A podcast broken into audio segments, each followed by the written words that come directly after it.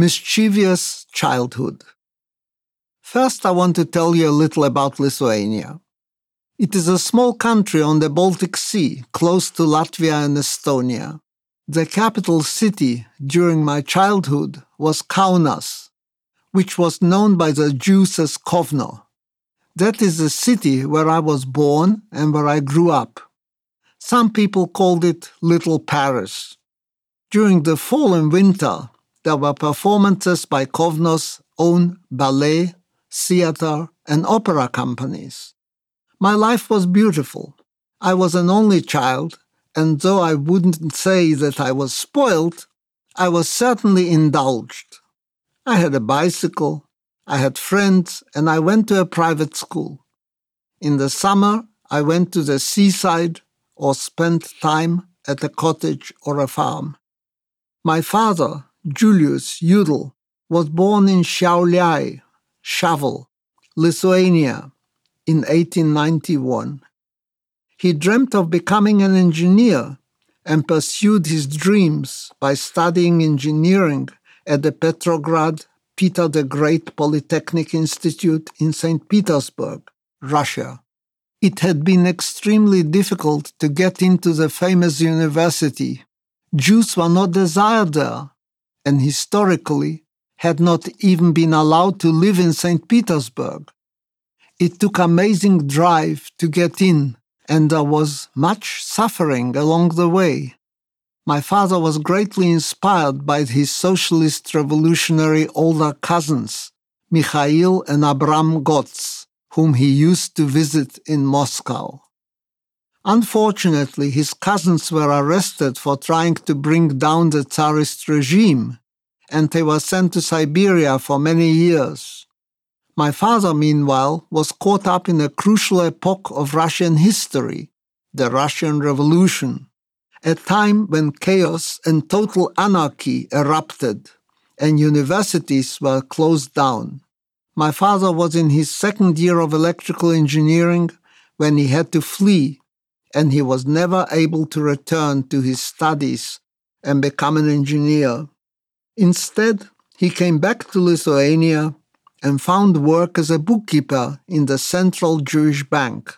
Centralinis Žydų Bankas, it was called in Lithuanian, a cooperative in Kaunas that gave small loans to Jews, unlike the other banks in Lithuania. My father loved maths, mathematics, science, and technology. I was lucky that he shared his enthusiasms with me. Every week, he would take me to the library to borrow books. We also carefully selected books to buy.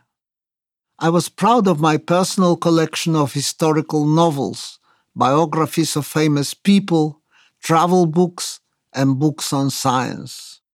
My mother, on the other hand, loved literature, theater, and the arts. Again, I was fortunate that she shared her interests with me. She loved music and opera and had a good voice herself.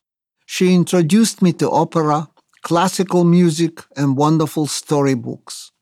My mother was a very attractive woman and had a presence that always evoked respect.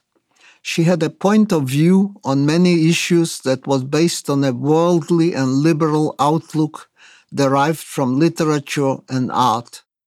She was fluent in Yiddish, Russian, Lithuanian, and German, read a great deal, and was familiar with the greats of world literature.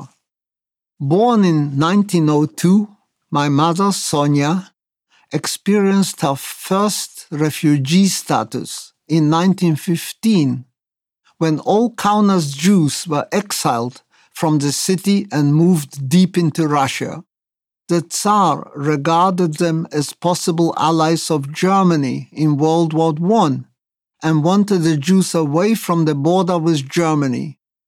Returning to Lithuania in 1918, my mother finished high school and was trained as a pediatric nurse. She worked in the Kovno Jewish Hospital, Bikur Cholim, and later in an orphanage established by the Jewish community for war orphans. There she met my father, Julius, who worked as a volunteer in the orphanage, and they married in 1926.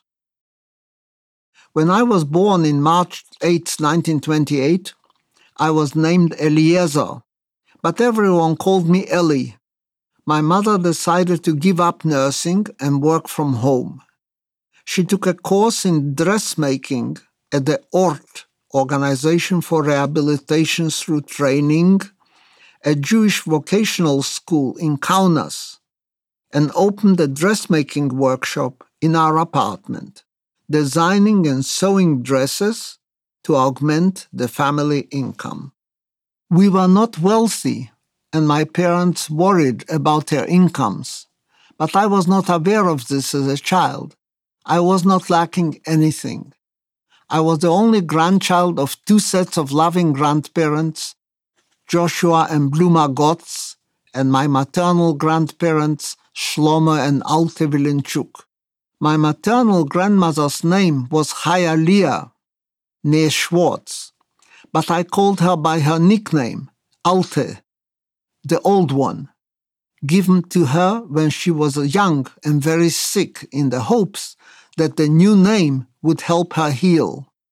I was also the only nephew of four uncles, three of my mother's side living in Kaunas, Tanchum, David, and Gedalia Vilenchuk, who were managing director of the orphanage where my mother worked, and my father's brother, Samuel Gotz, who was living in southern Rhodesia, now called Zimbabwe, Africa. I was familiar with several languages while I was growing up. My parents spoke Yiddish to me at home, and when they didn't want me to understand what they were saying, they spoke Russian. It didn't take me long to learn Russian from these conversations that were supposed to go over my head. When I went downstairs to play in the yard with other kids, I spoke Lithuanian, which was taught at school along with German. I also had lots of opportunity to practice my German with the many neighbors and friends who spoke it. As if our four languages were not enough, I also had to learn Hebrew, since Jews pray in Hebrew. I attended a private school for Jewish children called Commerz Gymnasia, where everything was taught in Yiddish. The Yiddish language is about a thousand years old and is rich in literature and poetry. My parents were proponents of Yiddish culture and were politically inclined to the liberal left, a stance that my school supported. I was a good student and usually had top marks or very high marks. I loved mathematics and reading about history and science. My main hobby was building model aeroplanes, which helped me develop fine motor skills. I dreamt of one day becoming an engineer and a pilot.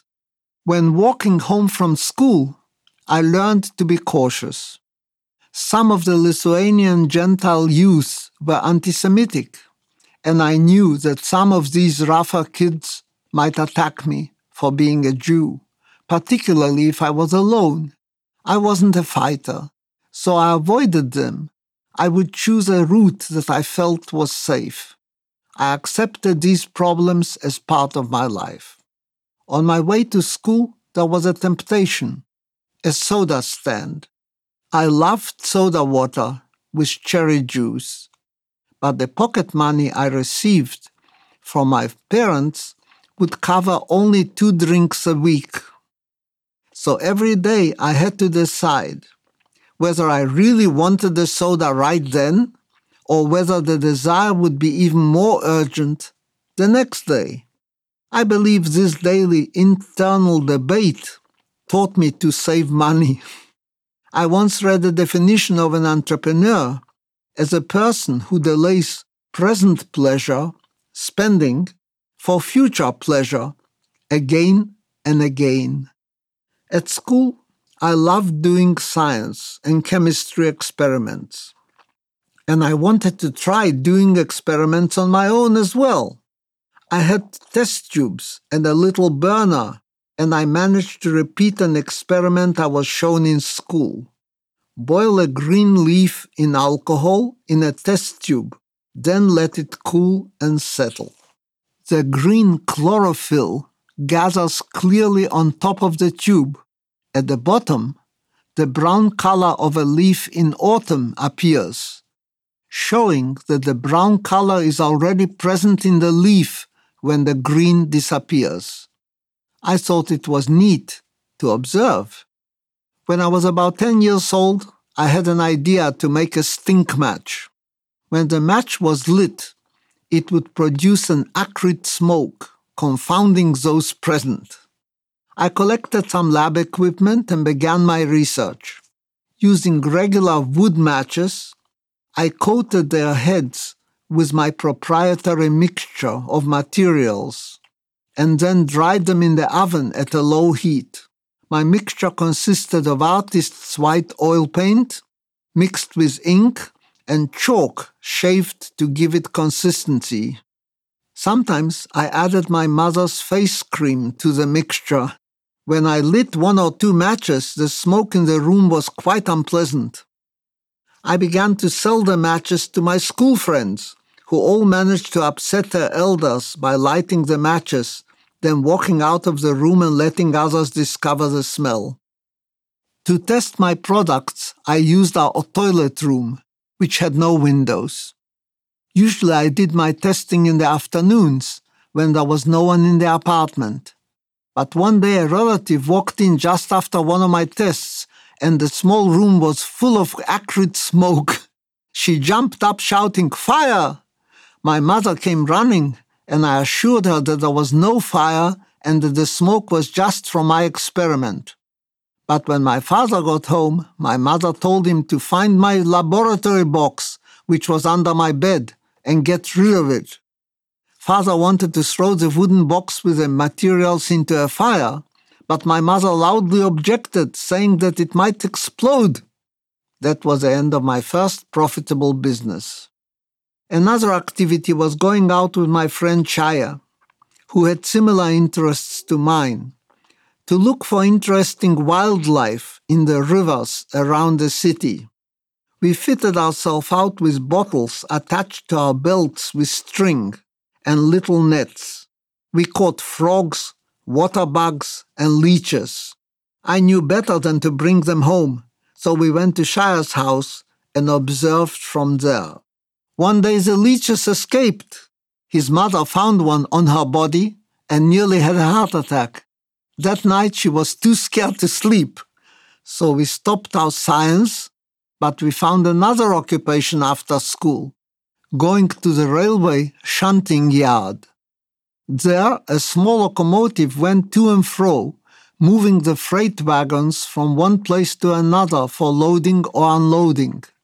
First, we learned to jump on and off a slow moving rail car. To do it safely, you need to jump off while facing forward, yet at the same time push yourself backwards to reduce the speed of landing on the ground. We practiced it many times until we could jump off safely at higher speeds.